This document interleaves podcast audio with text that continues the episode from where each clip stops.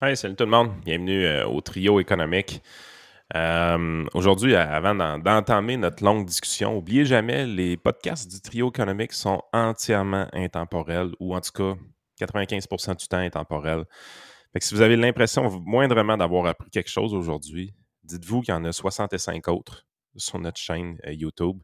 allez dans les playlists, trouvez la playlist du trio, trio économique, vous allez toutes les avoir là. si vous êtes plus audio, évidemment, c'est Spotify euh, qui, va être votre meilleur ami pour tout trouver euh, à ce moment-là. Vous allez pouvoir vous abonner euh, sur Spotify. D'ailleurs, même si vous n'y allez pas sur Spotify, ça, donnerait un petit coup de pouce au trio économique que vous alliez vous abonner quand même. c'est fou comment les algorithmes fonctionnent. Si on veut que le trio économique soit suggéré dans plus de podcasts, bien, idéalement, prenez le temps d'aller vous abonner sur Spotify au, au, podcast. Euh, ça, nous aide vraiment à mettre un avis aussi. Euh, à date, on a juste des 5 étoiles. Fait qu'à quelque part, on doit faire deux, trois choses comme du monde. Euh, je suis pas mal sûr. fait que prenez le temps de faire ces affaires-là. C'est le meilleur moyen de nous aider à, faire connaître ça parce que, tu sais, on, s'en cache pas. La plupart des, autres podcasts qu'on fait, c'est un peu. Le but, c'est un peu de monétiser, c'est amener de l'eau au moulin, faire grossir l'équipe, des, choses comme ça. Mais celui-là, le trio économique, j'ai quelque chose de plus que j'aime. Il y a comme une vocation un peu éducative dedans.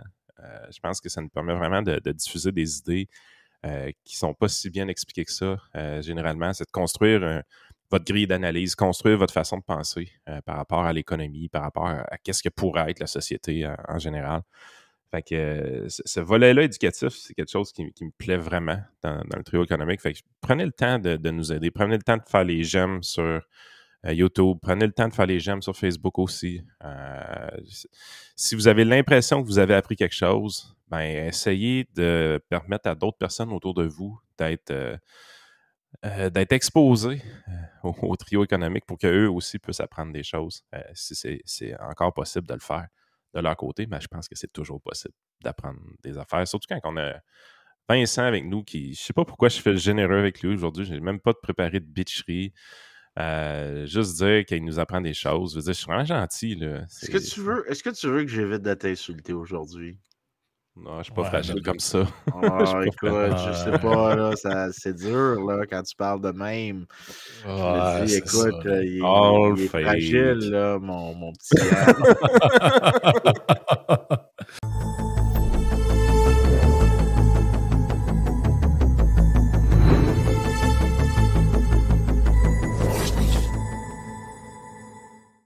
parce qu'habituellement, le podcast aussi, c'est ça apprendre des choses, mais c'est un peu genre l'initiation à l'art de l'insulte aussi.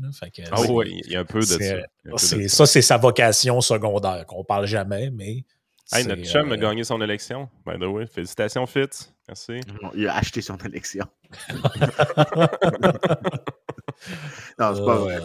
En fait, pour vrai, je suis sûr que si on regarde la littérature, les subventions aux entreprises, euh, je ça n'a presque aucun effet sur, euh, sur les votes. J'ai vraiment, vraiment, la, vraiment la conviction sincère que euh, les dépenses de stimulus, par exemple, que je suis pas d'accord que les politiciens doivent le faire, mais que ça n'a pas l'effet qu'on s'attend.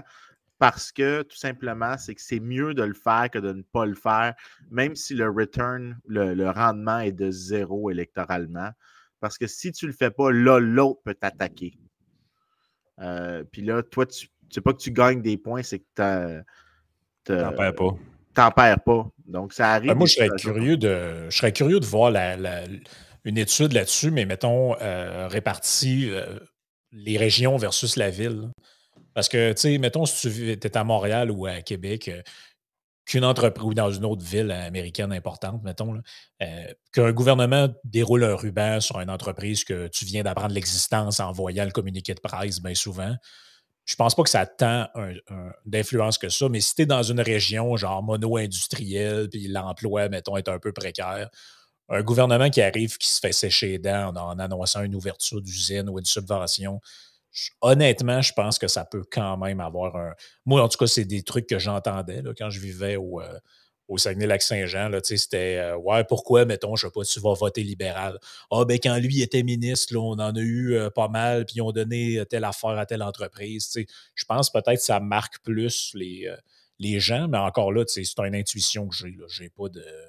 Écoute, ce que je sais, là, il y a beaucoup de. C'est une grosse littérature, là, mais j'ai un article d'une amie qui, euh, qui est à Texas Tech University, Jamie Pavlik. Puis elle, elle travaille, elle a un article qui est sorti comme il y a quelques semaines, quelques semaines, quelques mois maintenant, mais en gros, c'est est-ce que les endroits qu'un président, en fait, un endroit qui vote pour un président aux États-Unis se retrouve récompensé un peu par les dépenses, par comment le, le, le secrétaire du Trésor aux États-Unis décide d'allouer les dépenses.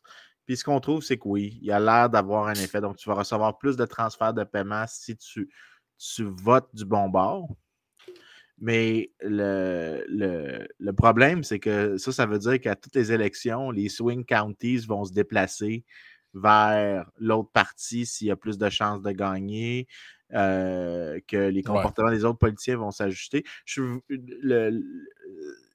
Toutes les raisons théoriques me donnent de croire que un politicien ne peut pas ne pas le faire, à moins de souffrir une pénalité importante électoralement, mais que honnête, il n'y a aucun gain de le faire. C'est-à-dire que si tu donnes 50 000 à, allons-y avec un exemple extrême, que tu donnes des millions de dollars à une cimenterie en Gaspésie, exemple fictif, mm-hmm. euh, tu ne gagneras pas le comté plus ou moins que euh, tu l'avais fait avant. Tu vas te retrouver encore une fois dans la même situation. Donc, euh, tu n'es pas bénéficiaire de la chose, même si le montant est gigantesque. Mais ce qui est fréquent dans ces histoires-là, c'est quand tu prends le montant total de subvention slash euh, prêt sans intérêt slash euh, prêt pardonné. C'est quoi, c'est les prêts pardon qu'on avait avec Fitz dans, les derniers temps, des prêts pardonnés. Pas tant de même. Tu, tu, prends tous ces montants d'argent-là qui est quand même garoché par les fenêtres dans la tête de bien des gens, puis tu divises ça par le nombre d'emplois préserver et créer. ça, c'est la statistique du gouvernement officiel qu'on utilise. Euh, donc, on se doute bien que c'est exagéré. Euh, ça arrive tout le temps avec des chiffres faramineux. on parle de 100 000, 150 000 par emploi préservé ou euh, créé. fait que là, tu es là, tu te dis, crème, c'est beaucoup, beaucoup, beaucoup, beaucoup, beaucoup, beaucoup, beaucoup d'argent. Tu dis, électoralement, ils doivent bien avoir une un avantage à faire ça. S'ils sont prêts à dépenser 100 puis 150 000 par emploi préservé, euh, ben finalement, tu arrives, tu te dis, OK, l'impact positif n'est pas réellement là. Tu as vraiment l'impression, tu te dis, on fait beaucoup de flafla avec quelque chose qui n'est pas si utile que ça. Mais il y a une chose qui est sûre, par contre, c'est que ça nous coûte un bras et une jambe. En fait, on l'a déjà dit, grosso modo, là, l'ensemble des subventions aux entreprises, ça se compare à peu près à l'impôt des entreprises qui est payé mmh. dans le budget du Québec. C'est un peu capoté Moi, je pense que ça sert. Moi, je pense qu'il y a une affaire qu'on peut-être on sous-estime dans, comment on en parle depuis le début, c'est que ces subventions-là, à mon avis, servent, servent beaucoup plus à shaper le narratif que tu essaies d'entretenir comme gouvernement que à euh, avoir des impacts réels dans l'économie. Mettons, prenons un exemple aussi totalement fictif ton narratif, c'est c'est important l'achat local, c'est important la proximité, nos beaux produits, défendre notre nation. Ben là, mettons que tu essayes d'inventer un genre de plateforme qui ressemble un peu à Amazon, mais qui ne marche pas vraiment. Ben, l'impact économique de ça, c'est. En tête? Ben, pas du tout. Là. Mais euh, l'impact économique de ça, c'est probablement pas loin de zéro avec la, par rapport à l'argent qui est investi. Par contre, au niveau du narratif que tu que entretiens de nationalisme économique. Nous autres, on pense aux gens d'ici. Moi, je pense que c'est là que tu gagnes ton. Euh, ouais, tu flattes ton caribou. Là. Ben, c'est ça. Ben, mais tu flattes ton caribou, mais ça pourrait être tu flattes ton écolo aussi. Tu sais, les, subventions à des, des, trucs environnementaux. Bon, est-ce que c'est est-ce que c'est tout le temps bénéfique pour l'environnement ou bénéfique pour l'économie? honnêtement, j'ai des gros. doutes. je donner une raison. Par contre, ça nourrit ton, ton, ton narratif. Je peux donner une raison pourquoi je pense que ça n'a pas d'effet. Euh, L'exemple, c'est les dépenses qui me vient en tête que je suis le plus familier avec, c'est les dépenses lorsqu'il y a une récession. Il y a toujours la justification qu'il faut un stimulus fiscal, donc l'État va dépenser. Mais dans tous les cas, il y a toujours la tentation d'envoyer les fonds du stimulus fiscal vers des endroits qui sont électoralement tentants. Tu ne peux pas mmh. juste les allouer politiquement, il faut que tu les alloues une sorte de mix de défense justifiable puis défense injustifiable. Donc, par exemple, l'exemple classique, classique, classique, la Grande Dépression aux États-Unis. On regarde les dépenses du, de tous les programmes sociaux de la portion New Deal et tu mmh. regardes où est-ce qu'il a été dépensé. Est-ce que FDR, Franklin Delano Roosevelt, quand il était président, est-ce qu'il a alloué les fonds dans les, dans les États qui étaient électoralement importants pour lui ou dans les États qui ont le plus souffert de la dépression? Et ce qu'on trouve, c'est que c'est genre un mix des deux. Donc, ce n'est pas purement alloué selon des besoins économiques, mais pas purement selon des besoins politiques. C'est un mix. Mais le problème de ça, c'est que si tu fais, dès que tu as un peu de tentation politique, l'efficacité du dollar dépensé va diminuer. Le concept clé que les gens ont dans cette littérature-là, c'est le multiplicateur kinesien, que un dollar de dépense pendant un moment va créer plus qu'un dollar d'activité dans la période subséquente. Mais ça, ça présume que l'État, je n'ai pas envie d'embarquer dans le débat parce que moi, je pense que le multiplicateur est en, est en bas de 1 tout le temps. Euh, ça, c'est-tu comme l'argument de dire 1 dollar dans la culture ramène 7 dollars? c'est la même affaire. logiquement, il, y a des différences, là, mais pour les fins de la discussion ici, parce que je n'ai pas envie d'embarquer dans de la théorie macro. Là, non, non, c'est ça. Mais c'est la même à peu près d'idée. Dans une récession, tu as du slack. Parce que tu as du slack, dépenser un dollar va avoir plus qu'un dollar d'effet d'activité économique parce que l'État est un bon coordinateur des activités. Il y a vraiment plusieurs hypothèses là-dedans qui sont un peu débiles, mais le modèle pour lequel tu peux avoir en haut de 1, il y, a des, il, des, prémices qui doivent être présentes, genre que l'État alloue sur des programmes qui sont vraiment importants, des biens publics, euh, des choses qui augmentent vraiment la productivité. Si tu alloues politiquement à qui va avoir le, les, les, dépenses publiques, mais là, ça veut dire que tu t'éloignes du plus qu'un dollar, puis tu te retrouverais peut-être dans la zone où c'est en bas d'un dollar. Donc, tu dépenses un dollar de plus, mais au net, ce que tu as, c'est genre 90 cents de plus d'activité privée. Donc, au net, tu as perdu dans une situation comme ça, parce qu'éventuellement, mmh. tu vas avoir augmenté les taxes. Bien, ça, c'est une situation dans laquelle tu pourrais avoir pourquoi il n'y aurait pas d'effet politiquement d'avoir donné le stimulus dans certains comtés, c'est que tu as allongé la récession ou tu as appauvri les gens ou tu vas devoir taxer éventuellement. Donc, il y a des, gens dans d'autres endroits qui payent la facture. Puis eux, à cause que les dégâts économiques persistent plus longtemps, ils sont plus résistants à, euh, euh, voter pour toi. Donc, au net, tu as peut-être gagné un vote, genre dans le comté que tu as essayé de donner les nananes, mais dans les autres comtés, tu n'as rien gagné. Euh, bon, au Canada, c'est peut-être plus bénéfique parce que tu as, l'affaire des comtés, mais dans des endroits comme la France où tu as un régime euh, présidentiel où est-ce que tu votes au premier tour puis au deuxième tour, puis là, tous les électeurs comptent à peu près la même chose, puis que où mmh tu es, ça compte pas tant que ça, bien là, ça peut avoir un effet vraiment important où est-ce que l'argent, euh, ça peut avoir encore moins d'effet, excuse-moi, où est l'argent dépensé? Donc, j'ai vraiment plusieurs raisons théoriques de croire que honnête, le politicien qui fait ça, les rendements politiques de la chose, là, je mets de côté tout l'aspect économique, je pense que ça s'approche pas mal de zéro. Fitz, t'as-tu compris, là? Enough. Enough, Fitz. Enough. Puis, en fait, plus de chéquier, ben, Fitz. je, serais content, mais probablement que s'il ne le faisait pas, tu aurais le chef du PQ qui dit que Pierre Fitz qui donne, il donne pas assez. Puis là, c'est un méchant, c'est un méchant capitaliste néolibéral qui veut juste que les entreprises québécoises meurent puis qu'on vende le Québec aux Américains puis aux Ontariens. Ça serait quelque chose comme ça. Puis là, il perdrait. Donc, c'est pour ça que l'équilibre, c'est que tout le monde doit le faire, même si personne ne gagne. Euh, c'est un rat's race à toute fin pratique. Mais c'est vrai que c'est puis en plus, le, ce rôle-là, mettons, d'être le, d'être le fit qui donne, c'est un peu un rôle ingrat parce que, comme tu dis, si tu le fais, l'accusation qui arrive, c'est Ah, ben, il choisit les amis du régime, puis euh, on sait bien, le gouvernement donne juste de l'argent à, ceux qui, à ceux qui l'aiment, puis ceux qui choisissent, mais s'il le fait pas, euh, il y a aussi genre l'accusation que tu viens de dire, c'est-à-dire Ah, ben on sait bien ce gouvernement-là, euh, il n'y a, pas à cœur les entreprises d'ici, plein de gens leur demandent de l'aide et puis ils les envoient promener. C'est quand même drôle aussi l'argument de dire il choisit ceux à qui ils donnent, ben ouais, c'est quand même la définition même de donner des subventions. Sinon, c'est parce que tu en donnerais à tout le monde, donc il n'y en aurait pas au final. Euh, ah, mais écoute, moi, je me souviens, ce qui me, ce qui me gosse encore plus, là, c'est que chaque fois, ce que c'est pour ça que l'affaire du Rats Race, ça me déprime vraiment. Pourquoi ils le font?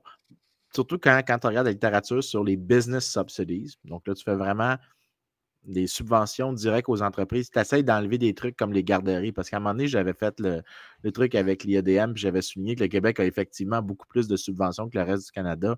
Mais une des raisons, c'est que dans la catégorie subventions aux entreprises au Canada, tu as les subventions aux garderies qui ne rentrent pas dans la même. C'est pas techniquement une, entité gouvernementale, c'est comme un genre de. C'est encore des OSBL, je pense que oui. Oui, mais dans ce cas-là, mais c'est comme, comme la manière dont le programme est administré. Ça passe comme une subvention, mais c'est pas une même type de subvention. C'est pas comparable avec ce qu'il y a dans les autres provinces, mettons. Parce qu'il n'y a pas de sélection de gagnants et perdants là-dedans. oui, fait qu'il faut que tu fasses un petit ajustement, puis ça a un effet. Fait qu'au lieu d'être, euh, je pense que dans le temps, c'était que le Québec, malgré qu'il était 20% euh, de la population ou 23% j'oublie le pourcentage, mais donc 23% de la population, il est 45% des subventions. Euh, quand tu enlèves les CPE, c'est au lieu d'être. Il est 23% de la population toujours, mais il est comme 30% des subventions au Canada. C'est quand même trop. C'est quand, même, quand même disproportionné. Puis en fait, peut-être que la population, ce n'est pas le bon dénominateur, là, parce qu'on est à peu près, on est 23% du Canada, mais on est, je pense, 20 ou 19% de l'économie du Canada, parce qu'on est un petit peu plus pauvre par mm-hmm. tête de pipe. Donc, euh, le vrai ratio, c'est peut-être à peu près un petit peu plus que 2 pour 1 de subventions relativement à notre poids économique. Mais c'est quand on regarde la littérature sur ces subventions, là, vraiment, les CPE, l'effet est toujours. J'ai pas encore trouvé un article scientifique qui dit que des subventions aux entreprises ont un effet positif de long terme sur la croissance économique. Ils sont tous, tous, tous. C'est presque. Tu sais, quand quand ils disent, mais là, il y a consensus sur le réchauffement climatique, je trouve toujours drôle que ces mêmes personnes-là, ils ne veulent pas dire consensus sur le salaire minimum ou sur les subventions aux entreprises où tu peux prendre D'un coup, la, science puis les experts n'existent plus. oui, c'est ça. C'est toujours, toujours, c'est toujours une sorte de géométrie variable. Un carré dans une place, c'est un cercle, puis un cercle devient un triangle. Mm-hmm. J'ai toujours aimé ça, cette espèce de deux systèmes-là. Puis mais quand tu regardes, il y avait une méta-analyse que j'essayais de. les économistes, êtes pourris en marketing. Je veux dire, les Greens sont vraiment meilleurs que vous autres. J'ai pas envie de faire. Écoute, premièrement. Oui, mais c'est parce que la fois, c'est juste avec Vincent répondre. C'est parce que c'est dur. C'est dur de faire peur aux gens. Tu sais, c'est. ça, ça, va être quand même compliqué d'un truc marketing arriver et dire écoute, toutes les études là, le prouvent que si on augmente le salaire minimum à temps, tout le monde va mourir. C'est plus dur de, c'est plus dur d'aller jouer sur ben, l'irrationalité des gens. si tu montes le salaire minimum très élevé, il n'y a personne qui peut être embauché puis que tu, tu, fais du enforcement du salaire minimum à disons 2000 puis tu payes des policiers 2000 pour aller faire en sorte que personne ne travaille à moins de 2000 je te garantis qu'il y a du monde qui va mourir. je, peux imaginer un cas extrême, il y a beaucoup de prémices à prouver, mais mettons que si tu es capable de faire l'URSS euh, de toi, puis tu as un goulag, puis des choses comme ça pour faire d'application, de cause à effet, je peux imaginer. Mais non, effectivement, tu me dis, est-ce qu'il y a quelqu'un qui va mourir du salaire minimum qui passe à de. Je sais pas c'est combien au Québec présentement, mais disons, passe de 8 à 9 Ben, peut-être peut-être que ça a un effet sur, euh, sur l'emploi ou sur la distance qu'une personne a avec l'emploi, elle conduit plus, fait qu'elle peut avoir des accidents de la route, euh, plus susceptible d'en avoir parce qu'elle s'assure juste d'un côté. Euh, je pensais qu'il y en C'est 14 J'en ai offert une à Yann, parce que Yann, il, est fragile aujourd'hui. J'ai offert une chance de m'insulter, puis il ne l'a même pas pris.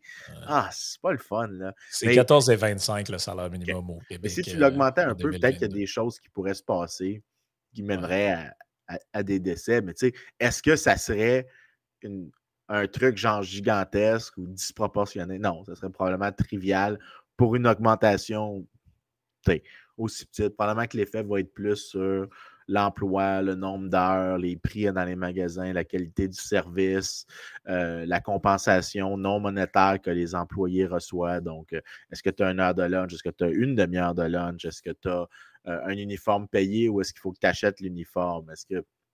etc., etc., etc. Je, veux dire, c'est dur de faire, de faire du marketing euh, sexy quand tu es économiste, là, je veux dire. C'est pas sexy, t'es économiste, c'est comme la job la plus plate dans l'univers. c'est un beau plaidoyer, moi, je trouve, quand même. Oh ouais, mais je pense, euh. devrait, je pense qu'on devrait avoir plus de choses qui, qui, sont plates dans les discussions sur la sphère publique parce que à un moment donné, quand, tu es capable d'exciter les gens avec des trucs économiques, c'est soit que tu réponds à une grosse, grosse question de manière convaincante, ce qui est possible. Mais ça, ça veut dire que tu as passé ta vie à faire de la recherche sur cette grosse, grosse question-là. Je garantis que la plupart des gens qui écrivent sur ça, ils n'ont pas fait toute leur vie sur une grosse, grosse question. Par contre, si tu dis, si tu as de l'attention à l'autre situation, c'est parce que tu as probablement fait un coup de gueule, puis tu as dit quelque chose qui est peut-être juste assez vrai, comme quand on disait bullshit, juste assez vrai pour pas que ça soit faux, mais que tu le sais que tu as coupé les coins ronds, tu sais que tu n'as pas tout dit, tu sais que tu as manqué une pièce d'information ou tu as choisi d'ignorer quelque chose. Un peu comme, euh, en tout cas, pour pas aller avec l'exemple que j'allais y aller avec, mais ça, là, c'est la raison pour laquelle, dans la sphère publique, tu as des gens qui réussissent à percer sur des sujets plates comme, comme l'économie. Soit c'est parce que tu expliques quelque chose d'important ou que tu es un bullshitter fondamental. Oui. Mais tu sais, l'économie, moi, je trouve que c'est pas tant différent que ça, pareil, des autres, euh, des autres disciplines ou des autres expertises ou des autres domaines de recherche. Parce qu'en général, moi, j'ai remarqué une chose. Quand tu quand il y a un débat sur une question, quand tu fais venir un expert crédible, en général, il va te sortir de la position, entre guillemets, hystérique ou euh, clickbait, puis il va te ramener dans quelque chose de euh, de raisonnable. Tu sais, avec euh, bon, mais ouais, oui, je comprends votre point, mais c'est pas tout à fait ça parce que bon, telle étude, telle affaire. c'est pour ça, moi, que je me méfie, tu sais, quand les gens disent euh, Ouais, mais là, vous, ne le savez pas, là, mais selon les experts, telle affaire. C'est, impossible que tu prennes une position modérée puis tu fais intervenir des experts dedans puis ça devient quelque chose de complètement extrémiste ou complètement farfelu. J'ai aucun exemple de ça. En général, les experts amènent de la nuance puis amène des oui, euh, oui, c'est vrai, mais pas dans le sens que vous pensez. Oui, c'est vrai, mais dans tel paramètre, tel paramètre. non seulement ça, mais il y a aussi souligné que quand les experts sont d'accord, la discussion se termine vraiment vite. Là. Je veux dire, c'est fréquent que tu fais une, conversation sur le salaire minimum. En, bon, en économie, il va y avoir beaucoup de nuances qui se font sur le salaire minimum, mais mettons sur le libre-échange. Tu vas avoir une nuance qui va être faite sur ben, l'ajustement n'est pas facile une fois que tu libéralises, mais dans le long terme, c'est bénéfique. Tu vas avoir tout le monde qui est d'accord, puis ça va être la fin de la conversation. Qu'est-ce que tu veux ajouter là? Je veux dire, il faut, que tu trouves, quelqu'un pour avoir une discussion qui va attirer les gens, là, puis qui va avoir comme une sorte de, capacité à, communiquer avec le public. Il faut que tu invites une personne qui est fondamentalement dans l'erreur. Puis il faut que tu le saches qu'elle est dans l'erreur. Parce que sinon, tu hein. prends, tu prends, faut, je veux dire, il faut que tu trouves un dindon. Là c'est pour ça, tu sais, que dans la perspective. à que quand tu disais ça, tu n'avais pas une image de quelqu'un de l'IRIS dans ta tête. Non, de l'IPA. Ah. ouais, ça peut être. Non, mais le, fair game. Fair game. L'IRIS, c'est un cheval mort, là, à un moment donné. Je, à un moment donné, je me sens presque mal de fesser dessus. Là. Ouais, c'est ça. Écoute, mais comment tu vu, en fait, as-tu vu, il y a une couple de semaines, ça, ça avait été drôle. J'ai vraiment été baveux avec eux autres. Ils avaient sorti leur étude sur la gratuité scolaire.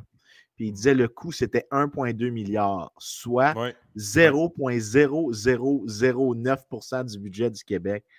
Je de quoi tu parles 0,009 C'est 1% du budget. 120 milliards, 1,2 milliard, c'est 1% Non, non, non.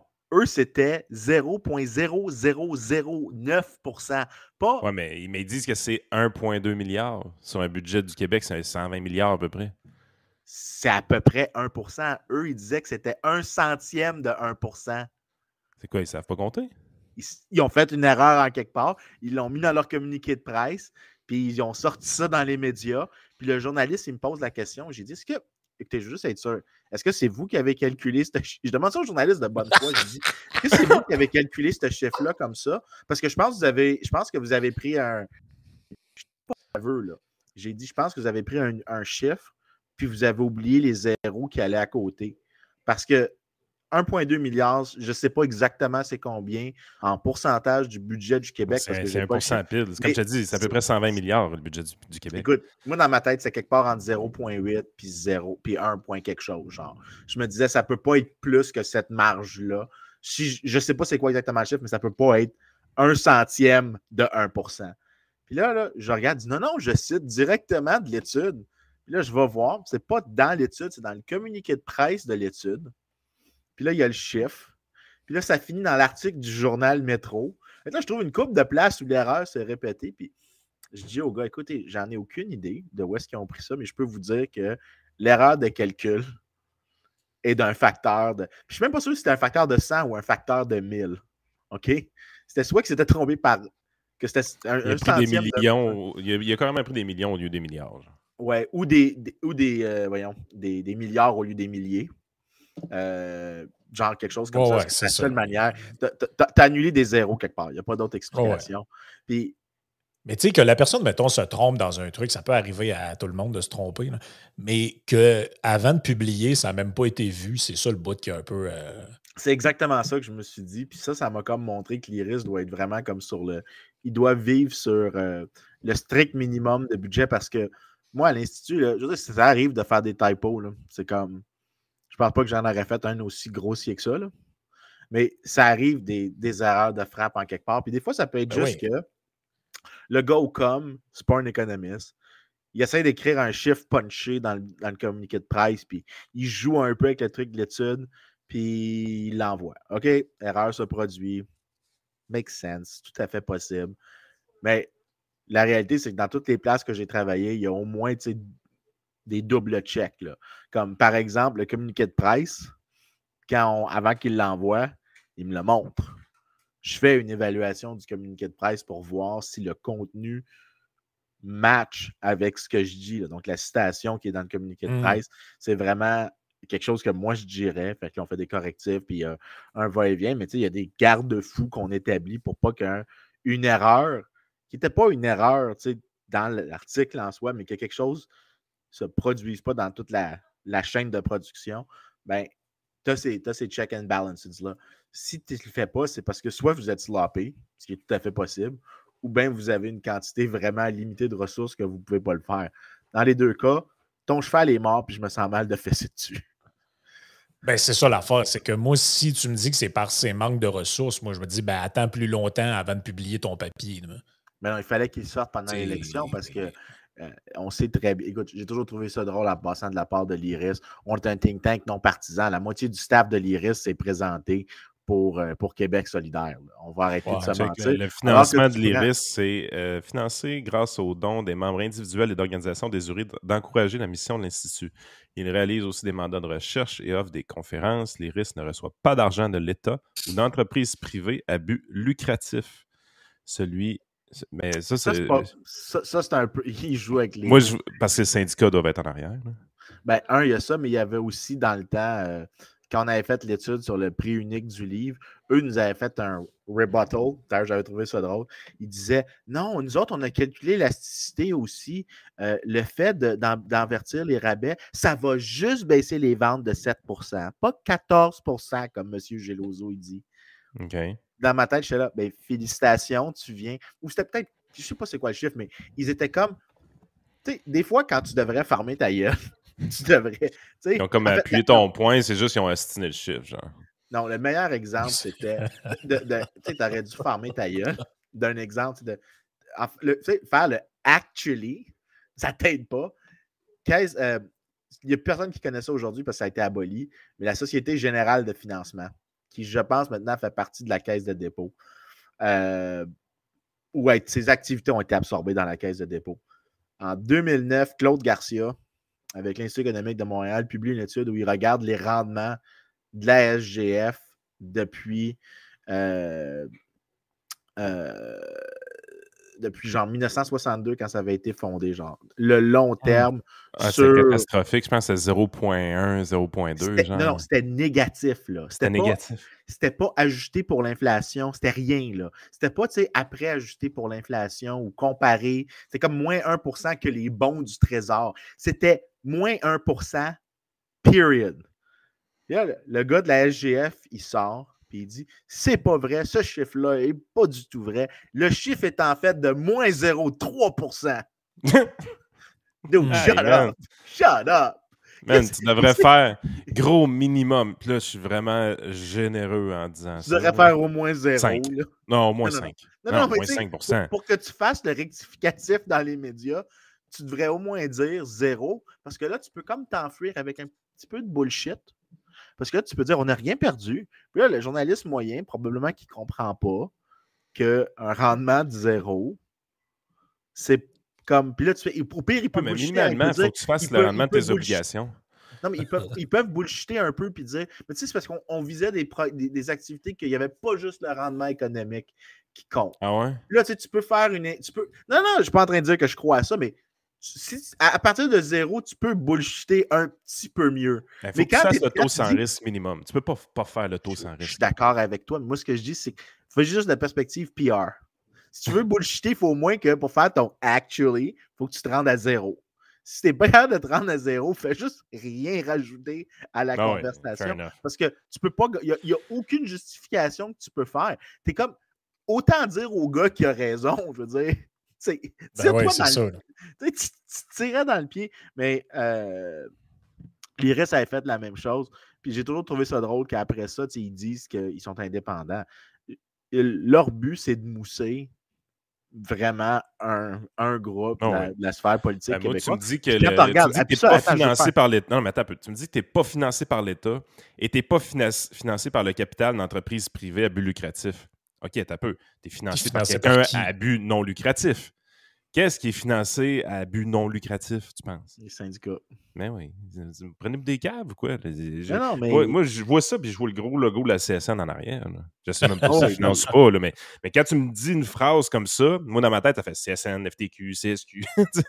oui, mais, mais tu sais, la chose, la, chose, la chose qui est comique à souligner, c'est que eux, la moitié de leur staff s'est déjà présenté pour QS. Mais tu regardes le staff de l'IADM, si je ne me trompe pas, tu as des gens qui se sont présentés au PQ, tu as des gens qui se sont présentés au PLQ, tu as des gens qui se sont présentés au PCC, des gens qui se sont présentés au PCQ, puis à la CAC. Fait à l'exception de l'extrême gauche, l'Institut économique de Montréal a comme peuplé tout à partir du centre-gauche jusqu'à la droite conservatrice.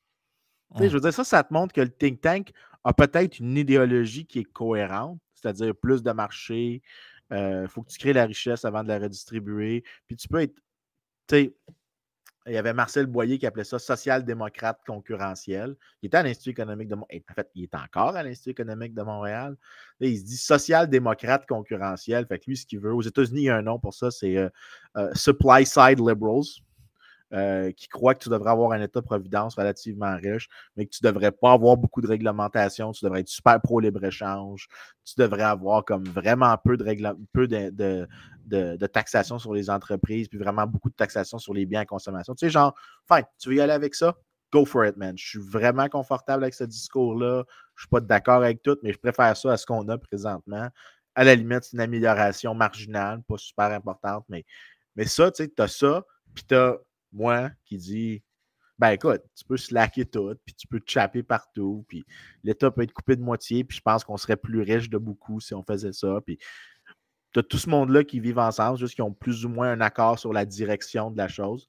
Puis ça fait mmh qu'ils peuplent à peu près toutes les chiquiers politiques, sauf un extrême. Ben, ça devrait t'en dire un petit peu sur lequel, soit qui ratisse plus large ou qui est le moins partisan des deux. QS, je veux dire, moitié de leurs candidats étaient des, chercheurs. moitié de leurs chercheurs étaient des candidats pour QS. Mais après ça, ça me dit Oh, on était. C'est-tu eux autres, les experts indépendants, qui ont vérifié le cadre financier? Parce qu'ils disaient ça, mais ouais, notre cadre financier, il y a huit économistes indépendants qui l'ont euh, validé. Sais pas. Je sais pas. D'ailleurs, d'ailleurs, l'affaire des cadres financiers, là, euh, le Cyrano ah, avec, avec, avec lequel je suis associé, ils ont essayé de faire un panel sur ça, puis il y avait vraiment beaucoup de nuances qui se faisaient. Puis le point auquel je suis arrivé, c'est que tu ne peux pas le faire de manière crédible parce que tu, il y a plusieurs modélisations budgétaires que tu fais. La première, c'est qu'il faut que tu, tu, peux prédire que. OK. Si ah, à, base, tu n'as pas accès aux fichiers que le ministère des Finances a utilisés. Première ah, des choses. Tu n'as pas besoin de ça. Non, non, non, mais ce que, ce, que, je veux dire, euh, Vincent, c'est que, à un moment donné, les, les entités politiques, là, ils, ont un, ils ont des ressources quand même limitées. Là. Tu sais, quand tu arrives pour faire un budget, le gouvernement du Québec veut faire un budget, c'est un document de 500 quelques pages. Puis, il y a plus qu'une personne au ministère des Finances qui travaille là-dessus. By the way, tu n'as pas nécessairement besoin du gouvernement, euh, du, du, parti politique pour faire ça. Là. Le, gouvernement du Québec, comme tel, est capable de produire son budget tout seul. C'est juste que le politique vient mettre de la couleur là-dedans. Mais euh, toutes les projections qui sont faites, tout ça, c'est des modèles économiques qui ont été construits sur des décennies de temps. Euh, il y, a un background de base de données en arrière de ça qui est quand même gigantesque. les partis politiques, eux autres, quand ils arrivent en campagne électorale, ils prennent prennent un genre de document qui est produit par le ministère des Finances, puis ils partent avec ça. Puis là, eux autres, ils disent nos promesses, on va tweaker des choses comme ça. Mais ils n'ont pas nécessairement accès au modèle. Ils font ça. Ben, nous autres, on pense que ce type de promesse-là va avoir tel impact sur, le, PIB à long terme, puis euh, éventuellement, ça va coûter tant par année, fait que notre budget va rester équilibré. Mais je veux dire, it's all bullshit, là. It's all bullshit pour tous les partis politiques parce qu'ils n'ont pas accès réellement aux outils que le ministère des Finances prend pour faire ces modélisations-là. Écoute, le problème de ces modèles-là, c'est que là, je ne veux vraiment pas le dire mathématiquement, mais je vais y aller le plus simple possible, c'est que ça repose sur une set d'hypothèses que quand tu fais l'évaluation d'un nouveau programme ou de l'élimination d'un programme, ça doit être un changement qui est relativement petit dans l'ensemble budgétaire. Parce que ce que tu veux, c'est que les autres paramètres qui rentrent dedans, tu peux toujours dire qu'ils sont exogènes, qu'ils ne sont pas affectés par. Toute chose étant égale par ailleurs, la fameuse phrase. Exactement. Toute chose étant égale par ailleurs. Pour ceux qui veulent avoir du fun mathématiquement, ça, c'est lié au théorème de l'enveloppe. OK? C'est un concept mathématique en, calcul différentiel. Mais ça, ça implique que c'est des changements. Là. Es déjà, tu fais déjà ton meilleur, là, mais si tu changes un petit peu autour du meilleur, il n'y a pas grand-chose qui va changer. OK? Mais l'affaire, c'est que si tu fais des gros changements à ce système-là, ce théorème-là n'est plus. La validité de, l'hypothèse derrière commence à s'effriter un petit peu. Mais ce qui fait en sorte que si on revient à l'élection qu'on vient de finir, des partis politiques comme le Parti conservateur et Québec solidaire qui proposaient des changements énormes à la machine, euh, eux autres, on peut vraiment, dans les deux cas, prendre, même s'ils ont été honnêtes dans la projection qu'ils faisaient, on peut prendre le cadre financier et les sacres vidanges. Parce qu'il y a trop de choses qui sont privatisées avec les conservateurs pour dire que le toute chose étant égale par ailleurs s'applique. Puis Québec solidaire, je veux dire, ils nationalisent tout, sacrément. Je veux dire, les projections économiques, ça vaut rien. Je ne me souviens pas du chiffre que euh, Duhem avait avancé pour les conservateurs, mais je pense que le chiffre que j'ai en tête, c'est comme plusieurs dizaines de milliards de coupes pas de croissance moins vite des dépenses que. Non, non, c'est des coupes. C'était des coupes en termes absolus. Puis ça arrivait, je pense, le chiffre que j'ai en tête, c'est comme 5% du PIB. Une coupe de 5% du PIB des dépenses publiques. Là, ça a un impact. Ça a un impact. Surtout si tu venais, je pense qu'il faisait une coupe de 3 ou 4% de tous les impôts combinés relativement au PIB. C'est une contraction de l'État relativement. C'est ce 3 puis ce 5 %-là. Là, quand l'État fait 25% de l'économie, couper les dépenses de 5 au final, là, tu vas amener l'État peut-être, tu vas peut-être le réduire d'un dixième de son poids. Il aurait fallu inviter Adrien pour qu'il nous l'explique. Euh, comment il de l'autre côté, mais Québec solidaire, de côté, eux autres, ils nationalisaient comme, je sais pas, 15 secteurs économiques. Ah oui, je pense que ça a un impact. Là. mais, moi, je trouve que l'intérêt. ça, ça affecte. C'est quoi ton taux de croissance dans ce cas-là? C'est quoi? Puis non, c'est ça, c'est quoi ton taux de croissance? Mais c'est quel type de revenus qui augmente? Parce que c'est pas tous les revenus qui vont augmenter de la même manière. Si je libéralise, mettons, le marché du capital, c'est les revenus du capital qui vont augmenter. à quel pourcentage on taxe le capital au Québec versus le travail? C'est pas tous les revenus que l'État va collecter. Fait quand tu dis ton projet fiscal, il y a plus tu fais des gros changements quand tu fais ton cadre budgétaire, plus tes projections vont être hyper, hyper questionnables. Seulement si tu promets de faire absolument rien. Puis l'exemple classique de ça, là, ça a été le, pour moi le moment, un des moments préférés. Dans les années 80, quand Thatcher fait une grosse réforme en 81 ou 82, il y a 364 mmh. économistes britanniques qui écrivent, puis il y a plusieurs Nobel dans la liste maintenant. Dans le temps, ils n'étaient pas encore Nobel, mais ils ont tous dit euh, ils ont écrit qu'il fallait, il faut que tu tournes de bord, ça ne marchera pas, ça va, ça va échouer ta réforme. Finalement, ça a très bien marché. Puis à un moment donné, en chambre, ça, c'est la, partie drôle.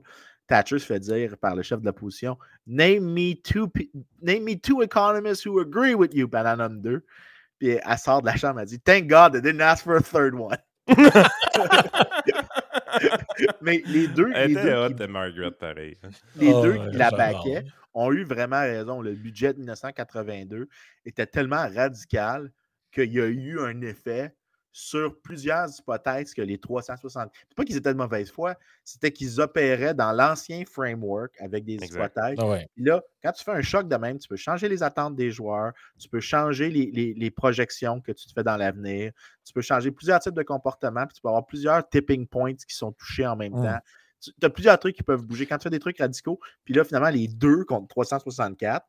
D'ailleurs, le gars qui a un des deux, il est, absolument. C'est un, badass. Patrick Minford le plus badass de toutes les macros britanniques.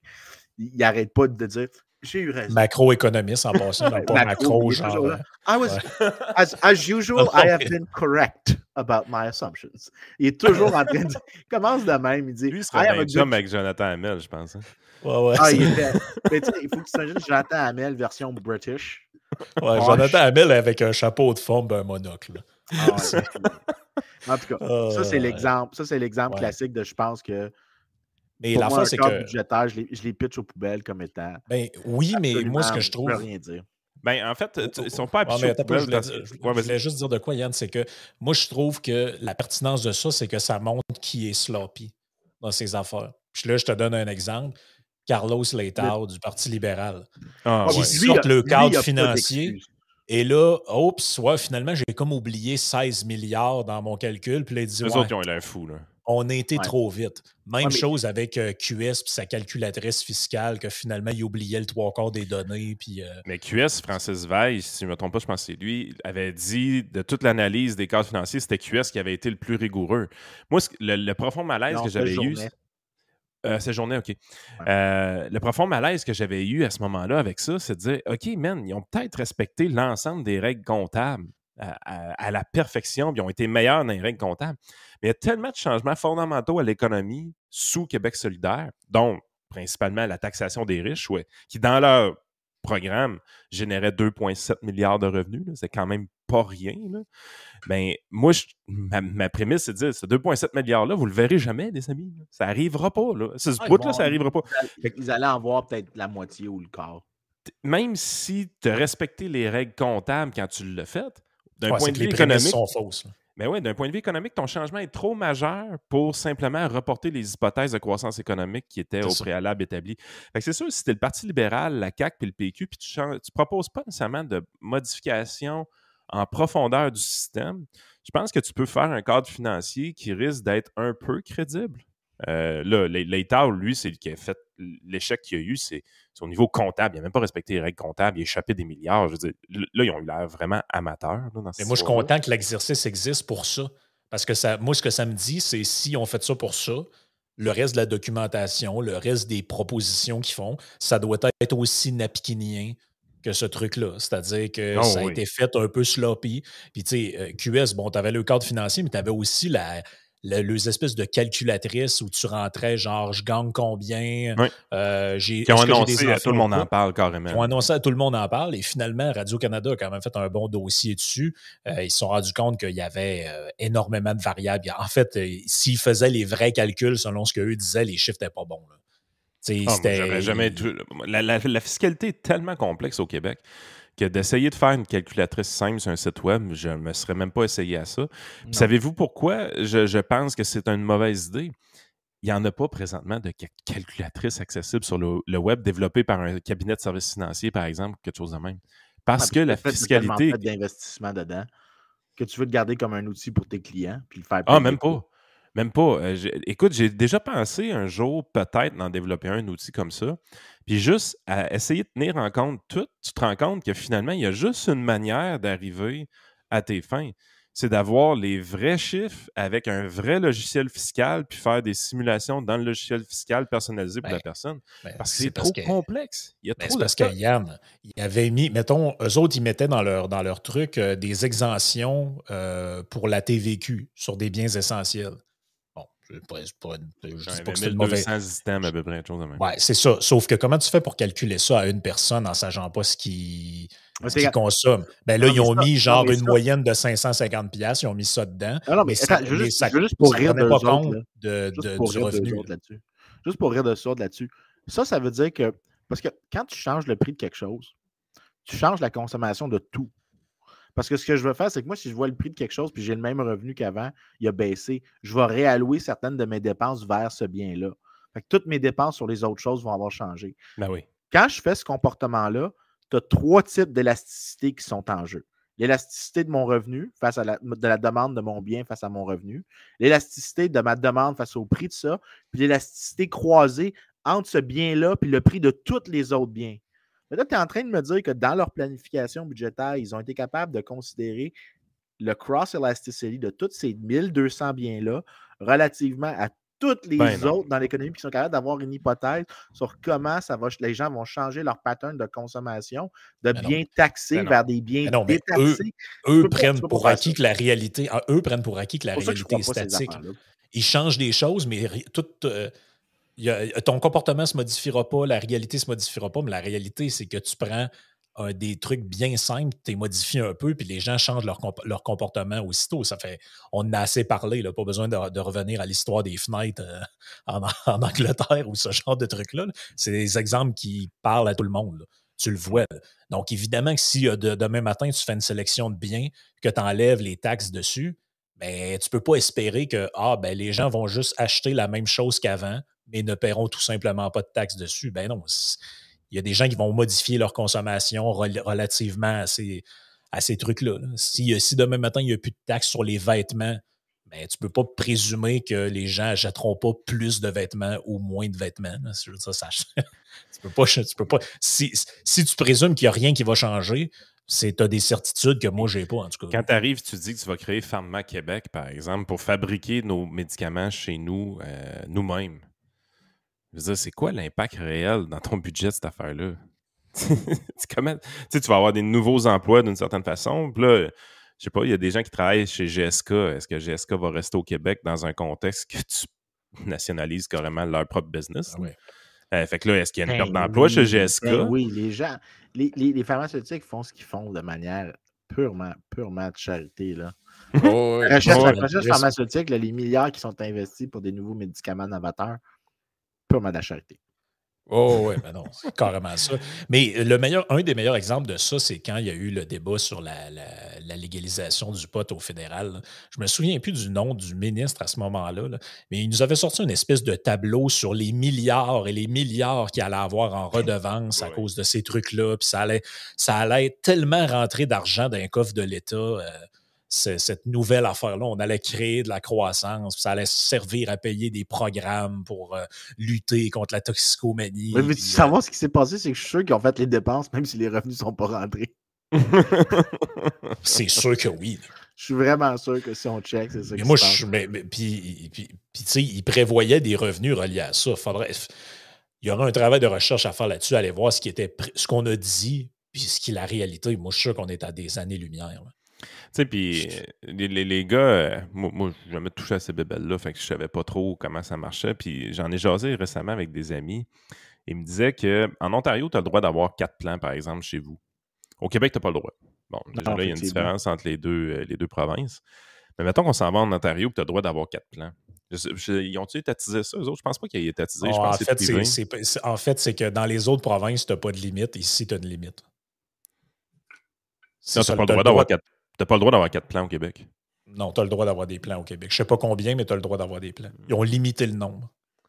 Écoute, en tout cas, les, les, les gars me disaient. En tout cas, ça a peut-être changé, là, mais c'était ça la discussion au départ. Puis, euh, ouais, je sais, mais le Québec, à mon avis, on n'a pas le droit de ah faire rien pousser chez nous. Ah oui, puis le go. Ah oui, mais ça, ça, c'est vrai, tu as raison. Ça, c'était du temps des libéraux. une des affaires que la CAQ a faites, c'est monter ça à 21 ans puis interdire les plans, je pense. Exactement. tu parles d'une bonne idée. Là.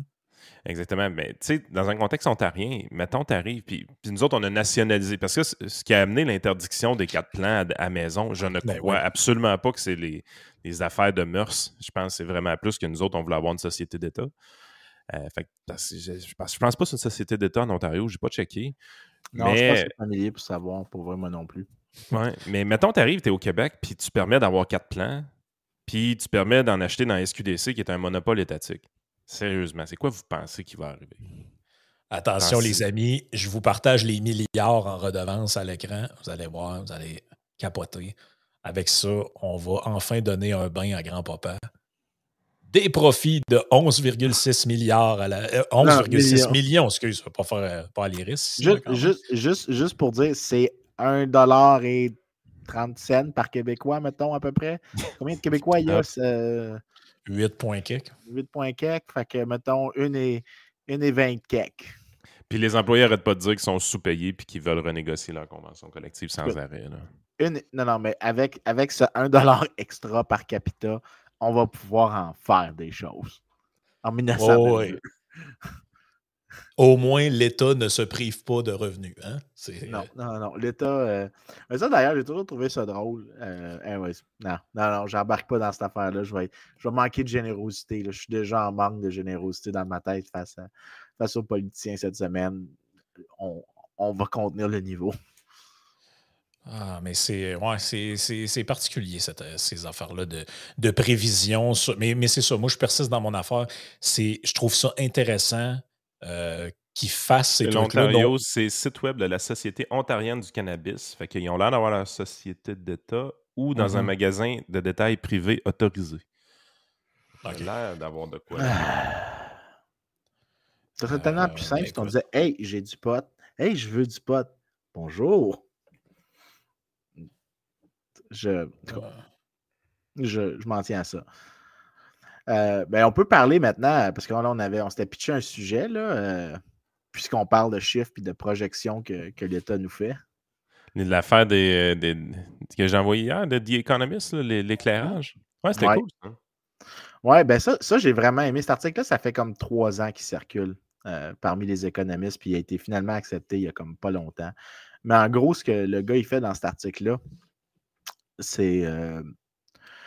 L'idée, c'est que dans les sociétés démocratiques libres, les dirigeants ne vont pas mentir tant que ça. Ils vont mentir un petit peu, mais ils ne vont, ils vont pas mentir beaucoup sur le PIB actuellement. Le graphique est cool. le graphique est vraiment beau. Il faut vraiment le montrer. Puis il faudrait que tu le montes un petit peu parce que les gens vont voir nos trois crises de grosse face. Puis la mienne est particulièrement ah. grosse et laide. Là. Euh, il, y a vraiment, il, y a vraiment, beaucoup de magasins en Ontario. Ah, check ça. OK. Ce graphique-là, moi, je le trouve ah, vraiment beau, il ne faut pas se mentir. Euh, super bon résumé, mais en gros, c'est le, le, plus à gauche, là, pour les gens qui ne voient pas, je vais qui n'ont pas l'image, je vais décrire. Tu regardes, c'est quoi la. Parce que la mesure la plus idéale qui corrèle vraiment bien avec le revenu par personne, c'est l'intensité de lumière pendant la nuit. Donc, en gros, mmh si tu es un pays. Ça, pareil, hein? ben, c'est une information qui ne ment pas. Parce que le satellite voit la lumière. Puis si tu regardes la Corée du Sud puis la Corée du Nord. Ah oui, la Corée du Nord, euh, c'est, ça, tout le monde a vu ces images-là où tu ne vois que Pyongyang. Ah oui. Puis, tu as l'impression qu'en fait, il n'y a pas le courant nulle part ailleurs. Mais le pire, c'est que quand tu fais le ratio de l'intensité de la lumière sur l'espace de densité du pays, donc le, le square. Voyons, c'est quoi en français? Le, des pieds carrés, le kilomètre carré le kilomètre carré, la, superficie du pays. Merci, ça m'a pris du temps. Euh, la superficie de la Corée du Sud, puis tu fais la même chose pour la Corée du Nord, puis tu divises la lumière par la superficie, tu arrives que c'est à peu près le même ratio, no joke, que le ratio de revenus par tête de pipe. Il faut que je le partage juste pour les gens là, qui ne l'ont ah peut-être jamais vu. Mais c'est juste magique, cette image-là. C'est ça. Aïe, aïe. Hein. Là, c'est littéralement à peu près le même ratio de densité. Euh, ça n'a aucun sens. Là. La Corée du Nord est à peu près. Le petit point qu'on voit, c'est Pyongyang. c'est comme à peu près 22 fois moins riche que, euh, que la, Corée du Sud. Ouais. Fait il y a une petite différence.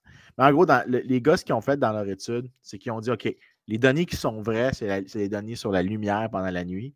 Puis on va voir à quel point ça prédit bien le vrai PIB, puis on va comparer le vrai PIB avec la prédiction par type de pays. Dans les pays ben, politiquement et économiquement libres, donc genre Canada, il n'y a pas une grosse erreur de prédiction. En fait, tu prends tous les pays, l'erreur de prédiction est à peu près de zéro. Tu as des pays qui surestiment, tu as des pays qui sous-estiment, honnête, c'est toutes des petites différences, ça arrive à zéro. Tu vas vers les pays moins libres, puis vraiment moins libres, c'est ça les catégories. Là, tu mettre le graphique de tantôt. Il y, a, vraiment des grosses erreurs gigantesques. que, au final, tu surestimes, par exemple. Je pense, je pense que l'idée, c'est que tu surestimes la croissance en Chine par mmh. à peu près les deux tiers. Ou, ah la vraie croissance en Chine est deux tiers. Ils ne font pas 7% par année, tu penses, les, les, Chinois?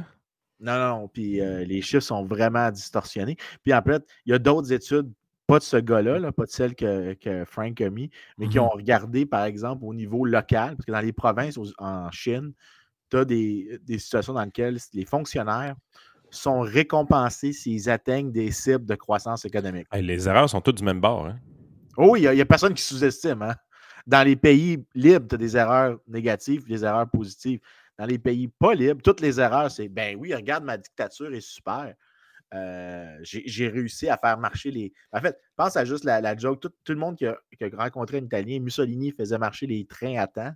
Ben oui, le dictateur, il veut avoir quelque chose à montrer. Je faisais marcher les trains à temps. Regarde, mon PIB croît vraiment beaucoup. Mais parce que ta survie politique dépend de l'information que tu donnes, puis tu contrôles cette information-là, pourquoi tu donnerais l'information exacte? Mais ça prend un temps avant que, que cette chose-là soit connue quand même, ou en tout cas connue de, de tous, là, parce que je me souviens d'avoir lu euh, quelques bouquins. Là, tu dois... Vincent, c'est sûr que tu le sais, c'est qui, là, mais Walter Rostow, qui était, euh, dans le fond, qui était, euh, quand, ben, il était, ouais, ben, il était un, euh, comment on dit ça, un conseiller, dans le fond, de, John F. Kennedy, puis après ça, je pense, de Lyndon B. Johnson. Et lui, il écrit un, un bouquin qui s'appelle The Stage of Economic Growth. Puis dedans, il parle de comment pendant un temps aux États-Unis, les gens regardaient la croissance officielle de l'URSS, puis étaient comme, mais comment ils font pour avoir genre 8% de croissance par année? Et là, il, il expliquait là-dedans que, il, expliquait là-dedans que quand tu regardais dans le détail, en fait, c'était juste dans quelques secteurs, genre, ils mettaient tout le cash, mettons, dans les trucs pour envoyer des satellites. Ou, puis, c'est même frappant quand tu vas voir, mettons, certaines, certaines villes qui ont été configurées vraiment à l'époque où l'URSS créait des villes pour faire des paravents.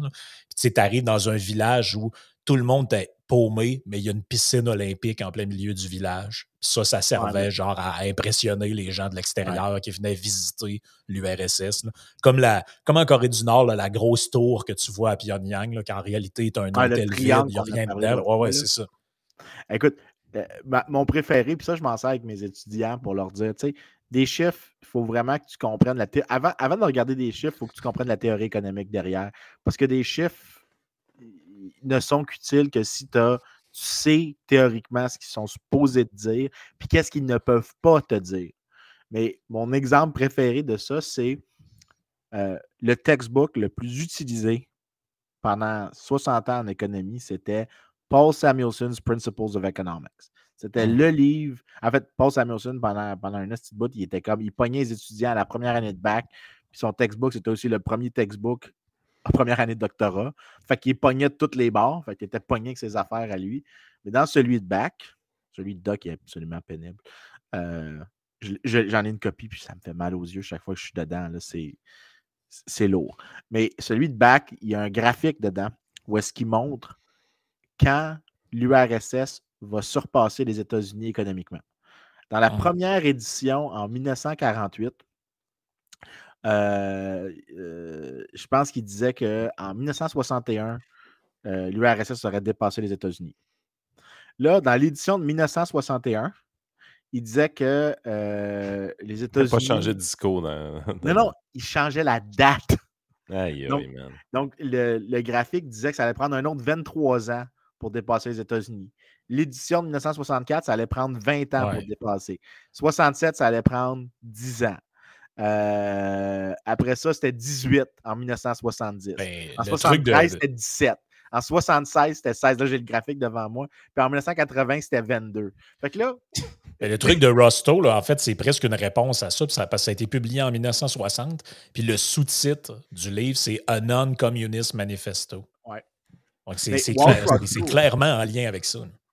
Walt Rostow, il y avait bien des affaires que les économistes n'aiment pas parce qu'il disait qu'il y, a comme des, époques où est-ce qu'il y a des mentalités, puis il y avait comme. Ouais, c'est ça. des économistes. C'est pas exactement des mentalités, mais tu as comme des périodes pré-industrielles, des périodes industrielles, tu as le take-off.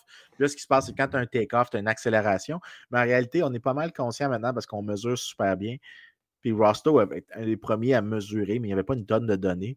Mais comme on a pu commencer à mesurer, ce qu'on a réalisé, c'est que la croissance économique, en fait, la croissance économique. Le niveau de revenu qu'on observe aujourd'hui, ce n'est pas produit par une accélération gigantesque. Ça s'est produit par un nivellement des variations. C'est-à-dire que tu as moins de, de, récession.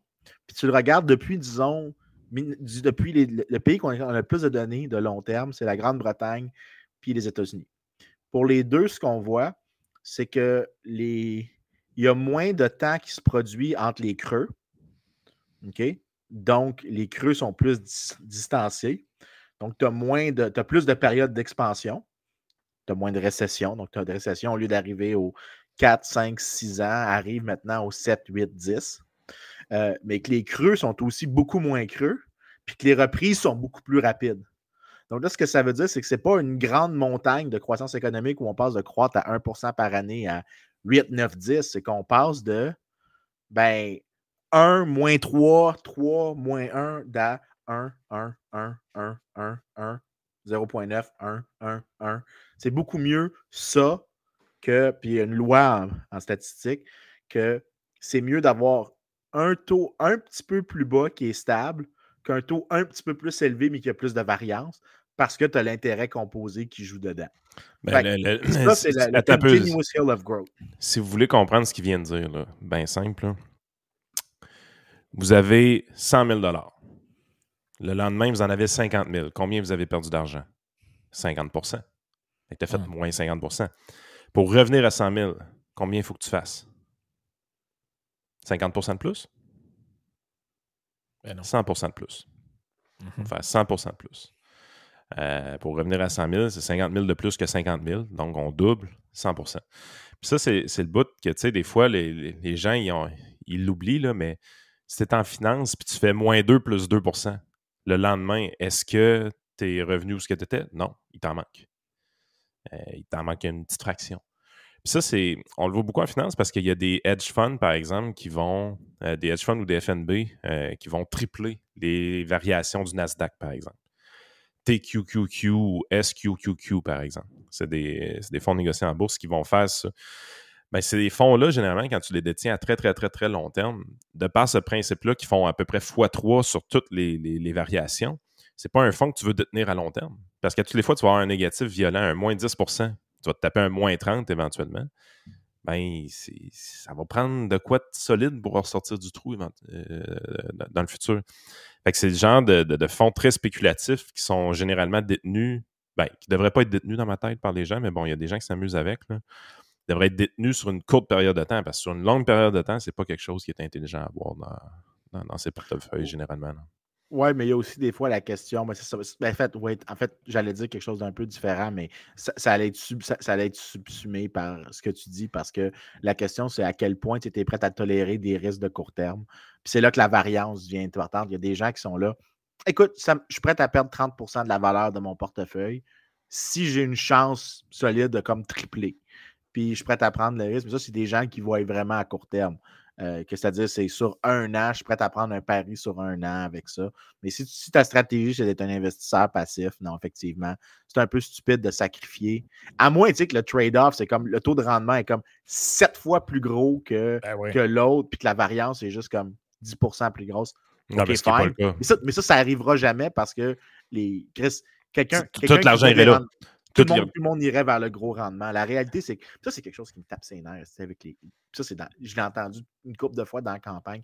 Les gens comprennent. Je ne suis pas un gars de finance, OK? Ma connaissance de finance, c'est celle d'un économiste qui a fait Financial Econ, un cours. Puis la règle la plus stable, c'est que plus un actif a un rendement élevé, plus les gens vont vouloir l'acheter. Plus un rendement est un taux d'intérêt élevé, plus ça veut dire que le prix va être bas parce qu'il y a des risques avec. Mais si ton rendement est vraiment garanti, les gens vont vouloir l'acheter, le prix va être plus élevé, puis les choses vont s'égaliser comme ça à travers les classes d'actifs.